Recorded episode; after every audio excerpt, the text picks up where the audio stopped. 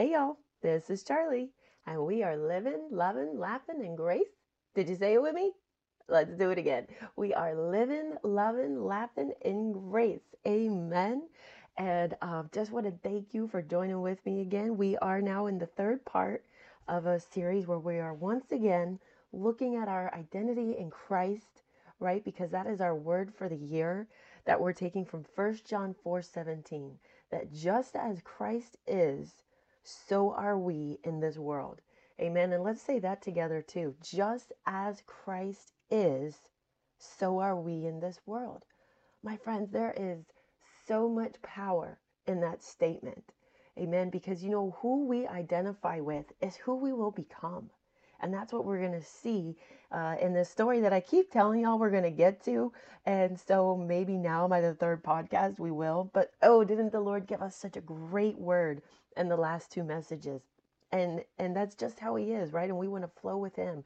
And I want to thank you for being here to hear his word, because this is the most important thing that you can do in your day, my friends, whether it's listening to a podcast, a sermon, getting into the word yourself. Jesus told us that the one thing we need, the one thing, let's listen to him, right? He is the savior of our souls, the great shepherd of our souls, the Bible says, the one who laid down his life for us. Do you think he knows what's best for us? He says the one thing we need is to hear his word every single day. Yes, he knows we got a lot of responsibilities. Jesus himself had more responsibilities when he was on this earth than anybody else. And do you know that we see in his life that every morning he rose up early to go and spend time with his Father, and every evening he did the same thing.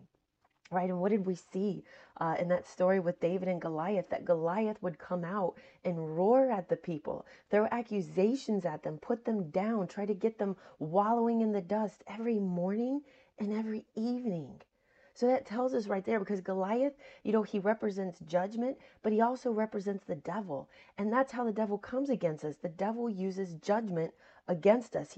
His name actually, Satan, means the high accuser, the accuser of the brethren. And that's what he does. He goes around accusing us, throwing accusations at us. And how do we counter that? We counter that by coming and sitting at the feet of our Savior, of reading his word, of seeing that he has declared that just as he is, so are we in this world. There is no judgment for us. How can there be any more judgment when we are just as Christ is? Amen. And that's why the Bible says in Romans 8:1, therefore, there is now no condemnation. There is now no judgment for those who are in Christ Jesus. And you are in Christ Jesus. I am in Christ Jesus. That's how we are, just as he is. Amen. And so we're going to get into this, right? Because y'all know I'm going to go down so many bunny trails that we won't. So we're just going to go ahead and get into Numbers. And Jesus, we do thank you for your presence. Thank you that you're here with us now, opening yourself to us. That's what we want, Lord. We want to see more of you. We want to see who you are. We want to see your glories, your perfections. We want to see what you've done for us. And as we look to you, Jesus, we trust and believe that your Spirit is going to work in us, that you are transforming us, Lord, that you are reviving us according to your word and according to your promises. We thank you that just as you are righteous, holy, accepted before the Father, forgiven, complete, perfect, strong, healthy, full of energy and peace and grace and mercy, just as you are, Jesus, so are we in this world, not waiting till we're in heaven, in this world. In Jesus' name we pray. Amen. All right, so we are going to Numbers 10, verse 33. I know I told y'all Numbers 11, and we're going to get there.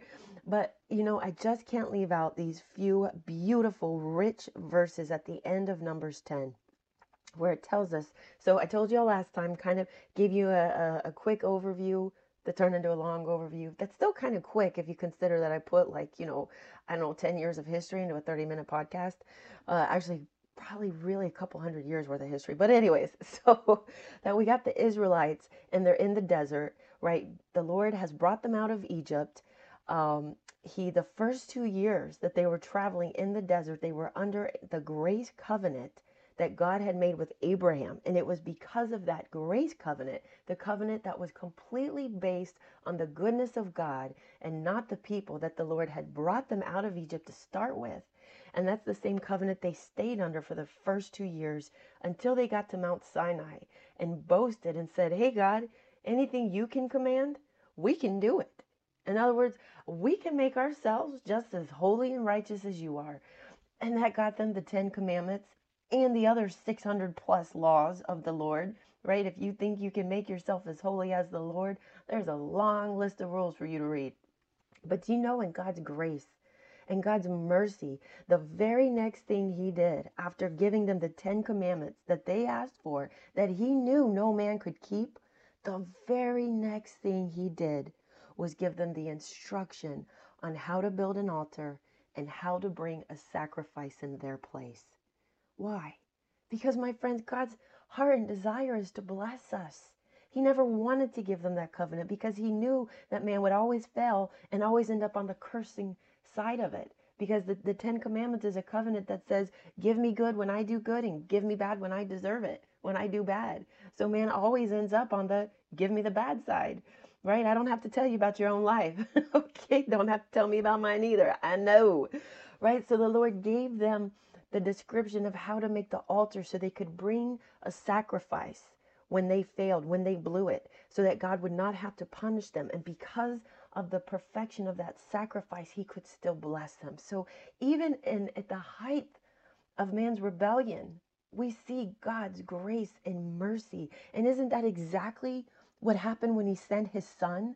Man rebelled against God. Man rejected God's son. Man rejected the fullness of God's grace and mercy and love, rejected the humility that the God that created the heavens and the earth would come down and put on human flesh so that he could save us. And still we rejected him, took his son and nailed him to a tree, despised him, ridiculed him, shamed him. And yet God took that, the greatest act of man's rebellion, and turned it into our very salvation, the greatest act of his love and grace. And this is love, not that we loved God, but that he loved us and sent his son to be the atoning sacrifice for our sins. 1 John 4:10. Hallelujah, my friends. Woo! Hallelujah. So the people have found themselves under this covenant, right? They asked for it. So now here they are, and they're departing from that mountain where they were given this. And it says, so they departed from the mountain of the Lord on a journey of 3 days. And the ark of the covenant of the Lord went before them for the 3 days' journey to search out a resting place for them. So this is what has happened. It's time for them to move out. But the Ark of the Covenant, my friends, which the Ark of the Covenant speaks of Jesus. Everything about the Ark of the Covenant speaks of Jesus.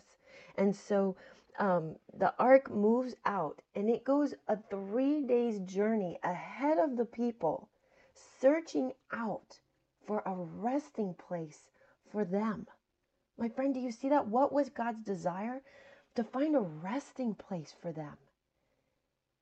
And we know that the ark represents Jesus. And was there another time? We already talked about it, because y'all know I get so far ahead of myself and I just love talking about what Jesus did for us that we've already talked about it. I got ahead of myself. What is another time when Jesus went on a 3 days journey to bring us a resting place? Yeah, when he went into the grave, my friends. Jesus went into the grave on a 3 day journey to take our sins for us, to take our punishment for us, to go into the grave, to bring us a resting place. Amen. He put away our sins. It tells us in Romans 4:25, who was delivered up because of our offenses. It's talking about Jesus. It's saying that he was delivered up for our offenses and was raised up because of our justification. My friends, the very truth that Jesus Christ came up out of that grave is the proof that our sins have been put away. That's what that statement was just saying. It says that his coming up out of the grave is proof that we have been justified. And what is justified? Just as if I'd never sinned. And you know, the very next verse after this one is one I've shared before. Y'all heard me share it a lot. Therefore, having been justified by faith, we have peace with God through our Lord Jesus Christ. My friends, that is our resting place. Our resting place is that we have now been justified. We have now been made righteous, right with God. We have peace with God through our Lord Jesus Christ, and through whom also we have access by faith into this grace in which we stand, and we rejoice in hope of the glory of God. Our Savior went on a 3-day journey to find us the perfect resting place. We have been justified. We are at peace with God. My friends, God is not angry at you. God has no anger left for you. He exhausted it in the body of his Son, his righteous, holy anger. He released it all in his Son. And that is why Jesus cried out, "I thirst," because he took the fiery judgment that we all deserved. It is not God who is angry at you. It might be your conscience. It might be someone else yelling at you. It's the devil telling you that God is angry at you, because God is no longer angry at you. We have peace with God. You are on favored ground with the Lord.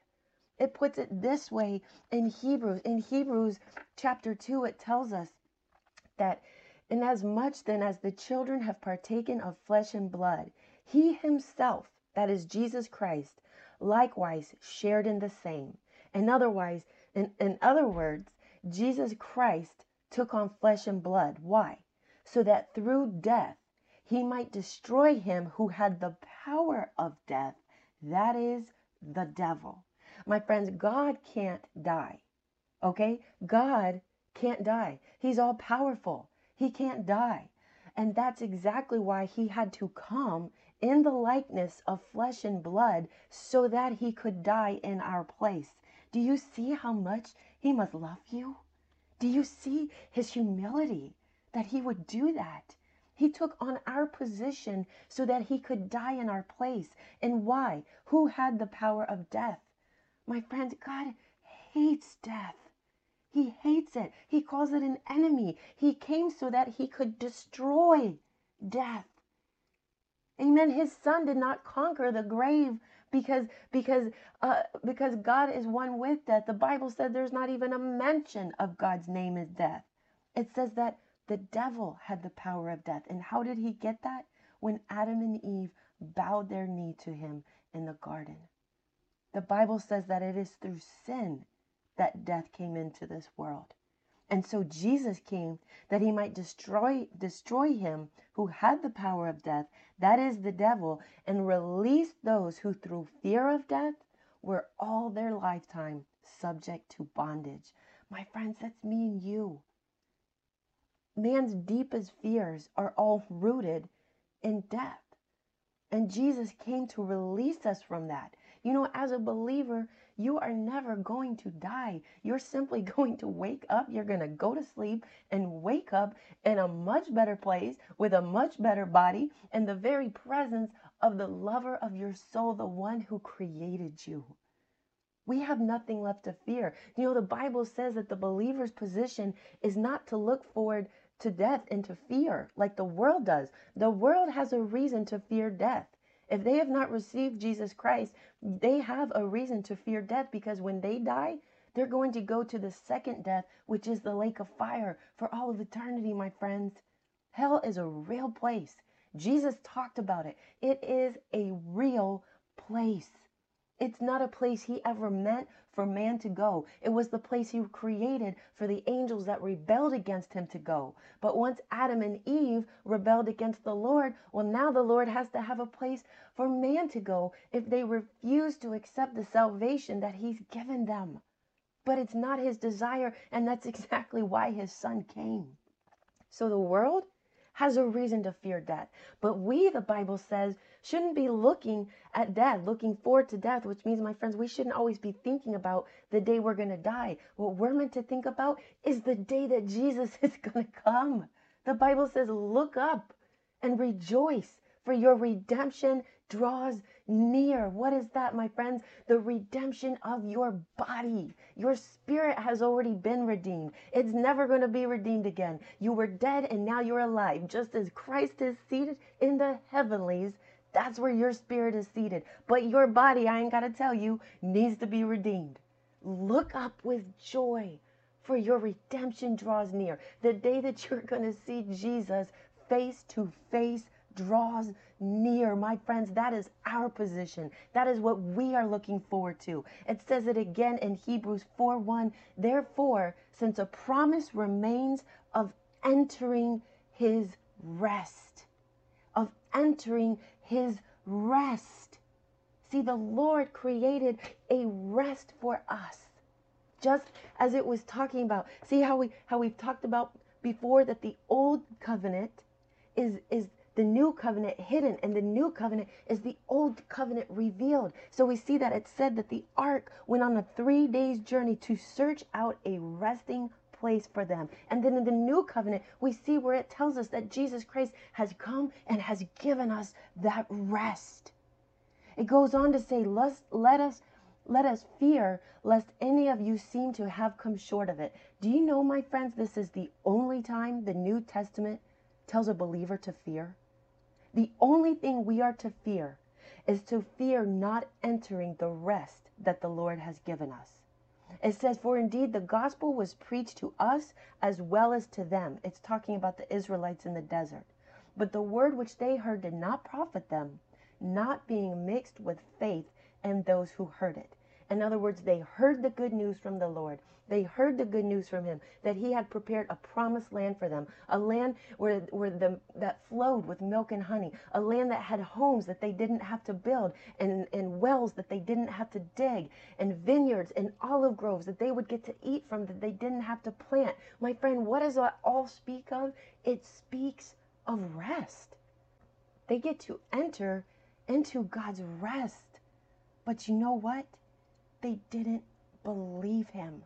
They got to the very edge of the promised land, and they refused to believe in God's goodness. They refused to believe that he had given them a land of rest. But it goes on to say in Hebrews 4:3, and my brother, my sister, this is you. This is you and me. I believe it. I'm claiming it. I'm declaring it. That's why you're listening to me today. That's why you tune in every week. Because this is you. You are the believer that believes. For we who have believed do enter that rest. Say amen. Amen. You have entered God's rest. You are at rest with God. You are at peace with God. You are resting in everything he wants to do for you. That's what the promised land spoke of, my friends. It spoke of everything that God wanted to do for his people. All they had to do was believe and walk in and receive it. Jesus has fought the victory for us. He has defeated the devil. He has taken the power of death from the devil. We have nothing left to fear. We simply believe the good news, and we enter into that same rest. Hallelujah.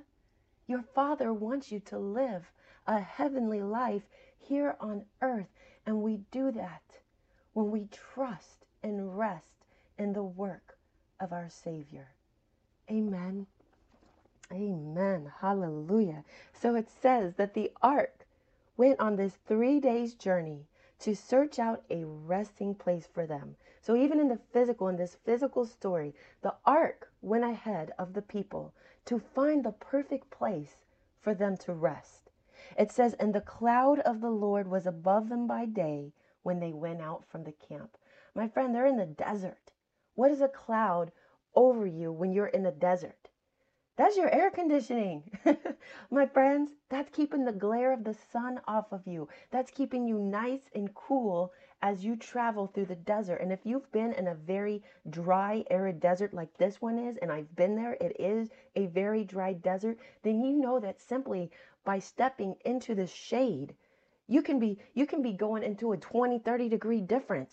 From the sun to the shade, you can immediately feel the cooling effects of that. And I'm sharing that for all my friends that are in the Southeast, right? In the US, where you got that wonderful humid heat. Yep, that's what I grew up in. And I can tell you that you go in the shade there, it don't make that much of a difference. The sun's up, the sun's down, it don't matter. It's just hot. It's just sticky hot. And you need a shower right after you take a shower, right? But in a dry heat, right? People would always tell me, yeah, but it's a dry heat. And I'm like, yeah, so I feel like I'm in a convection oven. Either way, I'm hot. 110 is 110. I don't care. But actually, I get what they're saying. And in this case, right, the Lord was a cloud over them. And so he was air conditioning for them. He took, in other words, what was he doing? He was taking the heat for them. Amen. My friend, these people didn't have to struggle in any way. The Lord was looking out for them. He was taking care of them. Did they have to use their own little legs and walk? Yes. Just like we do things about our day, right? We don't actually just sit on our couch and food doesn't float over to us and money doesn't just appear. You know, yeah, you go and you go to your job, but go to your job with the cloud of the Lord mentality. That guess what? The Lord is with you. The Lord is over you. He's taking the brunt of the heat, right? You know what else that speaks of? Stress, right? Because once Adam fell, he had a job before he fell. The Lord has designed us to be creative and to express that creativity in our work. But Adam's work wasn't stressful until after he fell. And then the Lord said, by the sweat of your brow shall you eat. Right? So this is the Lord showing us that, you know, by that cloud, he's taking our stress. So yeah, you have a job, you go to work, or you work at home, or maybe your calling is taking care of your children. And there's two ways we can look at it. We can look at it that it's oh so stressful, or we can see that the Lord is with us and that he is taking the brunt of that. He's taking the heat so that we do the same job. We walk through the same footsteps, right? But the Lord's keeping us cool. And I believe there were different kinds of people there, that some of them could see nothing but the desert and complain about it and complain. And we know because it's about to happen. And there were other people walking through the exact same desert that kept their eyes up and just, wow, this cloud, no matter how far we travel, this cloud goes with us. I'm so thankful that the Lord is above us, keeping us cool, taking care of us, guiding us where we need to go, right? My friends, it's all in our perspective. So it says that, so it was whenever the ark set out, that Moses said, rise up, O Lord, let your enemies be scattered and let those who hate you flee before you. So when the ark would go on the move and they would go on the move, this is what Moses would say, rise up, O Lord. Why? The ark represents the Lord, and the Lord's presence would go before them in this cloud. And he would say, let your enemies be scattered. In other words, clear the way before us. You know, the Lord is clearing the way before you. The Bible even says that his glory goes before you and comes behind you. What does that mean? You're protected either way, and you're going out and you're coming in is another way it says it. In the city and in the country, in your home and when you're out, right? That's what going and coming means. And it says, and when it rested, he said, return, O Lord, to the many thousands of Israel. The many thousands of Israel. So when it rested, when the ark rested, the people rested. Now it says, so the ark has rested and the people are resting. And this is Numbers 11, verse 1. And it says, now when the people complained, it displeased the Lord. For the Lord heard it and his anger was aroused. My friend, you know what they're complaining about? They're complaining about the place that the ark went ahead and found for them and said, this is a good resting place for the people. And when the people got there, they complained about it. In other words, they're complaining about what the Lord has done for them. I hope you can see that and understand that no wonder the Lord's anger was aroused against them, because he's gone on a 3-day journey. Spiritually speaking, this is like when people diminish the work of Jesus Christ. He went on an arduous, treacherous, painful 3-day journey for us to bring us to a resting place. And then people complain about it. They disdain it, right? They complain about their walk with the Lord. They make it sound as if being a Christian is such a burdensome task. And can I tell you, my friend, if you think being a Christian is a burdensome task, you're not doing it right. Okay? That's the problem, is that your eyes aren't on the Lord, because He carried all the burden for us. Amen. Do we have persecution? Yes. The Bible tells us we will be persecuted. That's, people will persecute you because of the Spirit of the Lord on you. But our relationship with Jesus is all about everything He's done for us, and He carries us. Even in those persecutions, He will be the one to protect us and lift us up on His wings. The Bible never says we carry Him on our wings, right? But sometimes we get that idea, like we got to do this for God, and we got to do that for God, and we got to take care of this and take care of that. And He's just waiting for us to get done spinning our wheels, right? And let Him come in and pick us up and carry us. So it says that His anger was aroused. So the fire of the Lord burned among them and consumed some in the outskirts of the camp. Now remember, this is after Mount Sinai.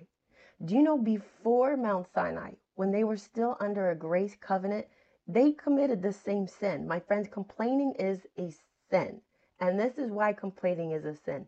Because complaining is saying that what the devil can do to you is greater than what the Lord can do for you. It's saying that the circumstances that are against you are greater than what the Lord can do for you. It's essentially, complaining is simply putting no trust in the Lord.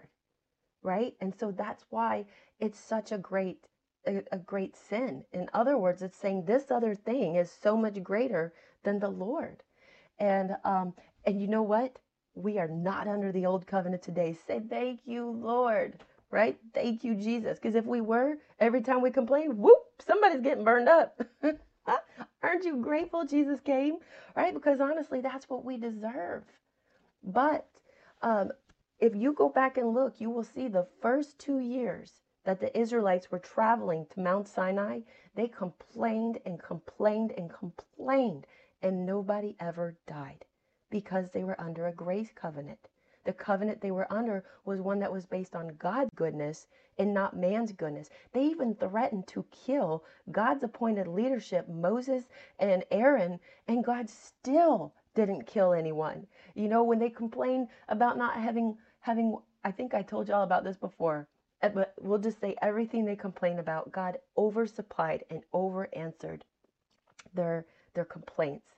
But the problem is now they're under the old, they're under the covenant that's based on what they can do. And so when they complain, it says the Lord's anger was aroused, so the fire of the Lord burned among them. But listen this, even still we see God's mercy, and that it says, and consumed some. Not all, consumed some. He had every right to consume all of them, but He didn't, out of His mercy and grace. And who did He consume? Those in the outskirts of the camp. Let me tell you something, my friends. You know where the ark was when they rested?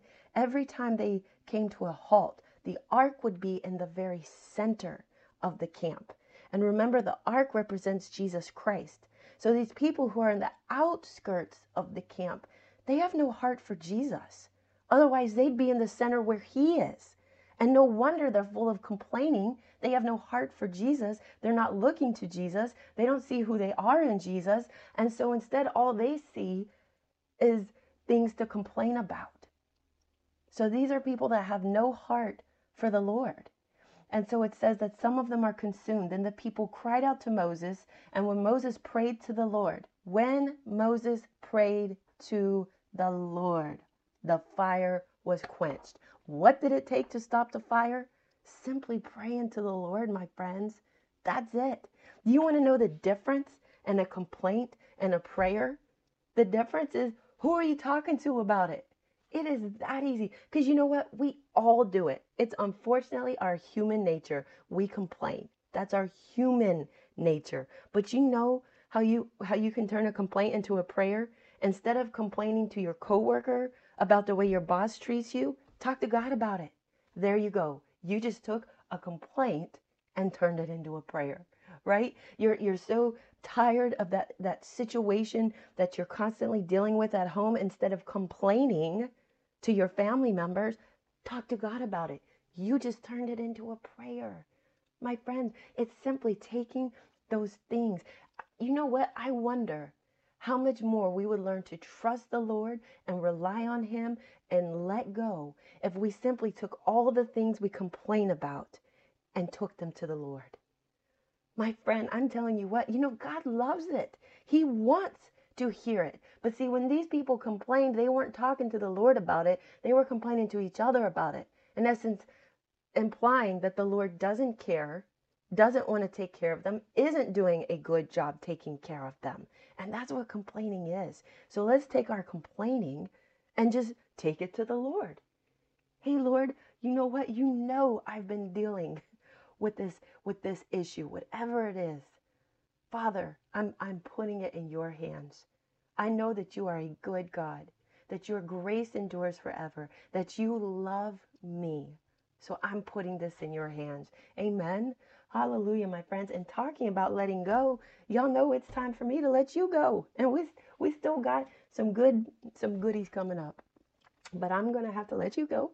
It's always so hard for me to do because I enjoy our time together. And the Lord just gives us such rich food to feast off of. So just remember who you are in Christ, right? That takes care of a whole lot of that complaining too. Because when you remember, hey, just as Christ is accepted by the Father, just as Christ is delighted in by the Father, just as the Father rejoices in his Son, the Father is rejoicing in me. The Father delights in me. The Father accepts me. And that gives you the boldness to take every one of your concerns to the Lord. Amen. He wants to hear what's in your heart. My friends, that is how the Lord ordained things. He knows what's best for us, but he's not going to force his desires on us. We have to open ourselves up to receive from him, and we do that through prayer. That's how we simply invite God to step down into our situations, to step down into our life, to step down into what we got going on, right? Is through prayer. So see yourself just as Christ is, seated right next to the Father. See yourself sitting right next to the Father, so close to him that you barely have to whisper. And he hears your every desire. He hears your every request. He hears your every need. And he's so very close that right there, he answers. My friends, your Father, he so delights in you. He so delights in being in communion with you. And when we see that, we recognize it. We are honoring the work of his Son. Amen. Amen, my friends. All right. So just as Christ is, so are you in this world. Amen. The Lord bless you and keep you. The Lord make his face shine upon you and be gracious to you. The Lord lift up his countenance on you and grant you peace. In Jesus' name, amen. All right, y'all. Till next time, keep on living, loving, and laughing in grace.